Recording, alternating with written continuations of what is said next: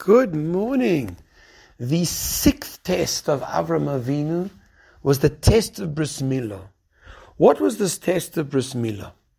So on the one hand, the test of Bris was to undergo medical operation for the sake of Hashem. And he was extremely old, Avram Avinu, when he went through this. And let me tell you, there was no anesthetic either when he had this.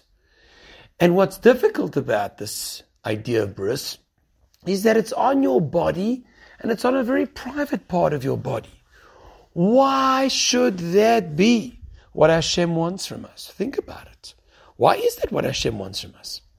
So I think the idea over here, and I think this could be the test that we have, they found when they did a survey between what is the main difference between Orthodox and conservative Jews. Right? Let's take a conservative Jew, keeps Shabbos, keeps kashrus. What is the main difference between the two? What was the mitzvah that separated them? You know what they found? They found the mitzvahs that pertain to marital intimacy. Taharas mishpacha, family purity. What's the difference over there? Because I'm happy to be in the shul. I'm happy to keep my kosher food, keep Shabbos. But don't tell me what I do privately in my bedroom.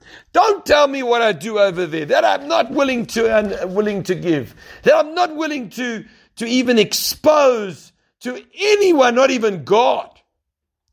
But the Torah says no.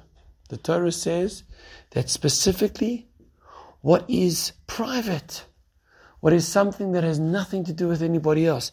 Hashem is interested in what you do there. And you know what the big thing is? Because when you are willing to subjugate that to Hashem, that separates the men from the boys. That's the difference between a servant of God and a servant of oneself.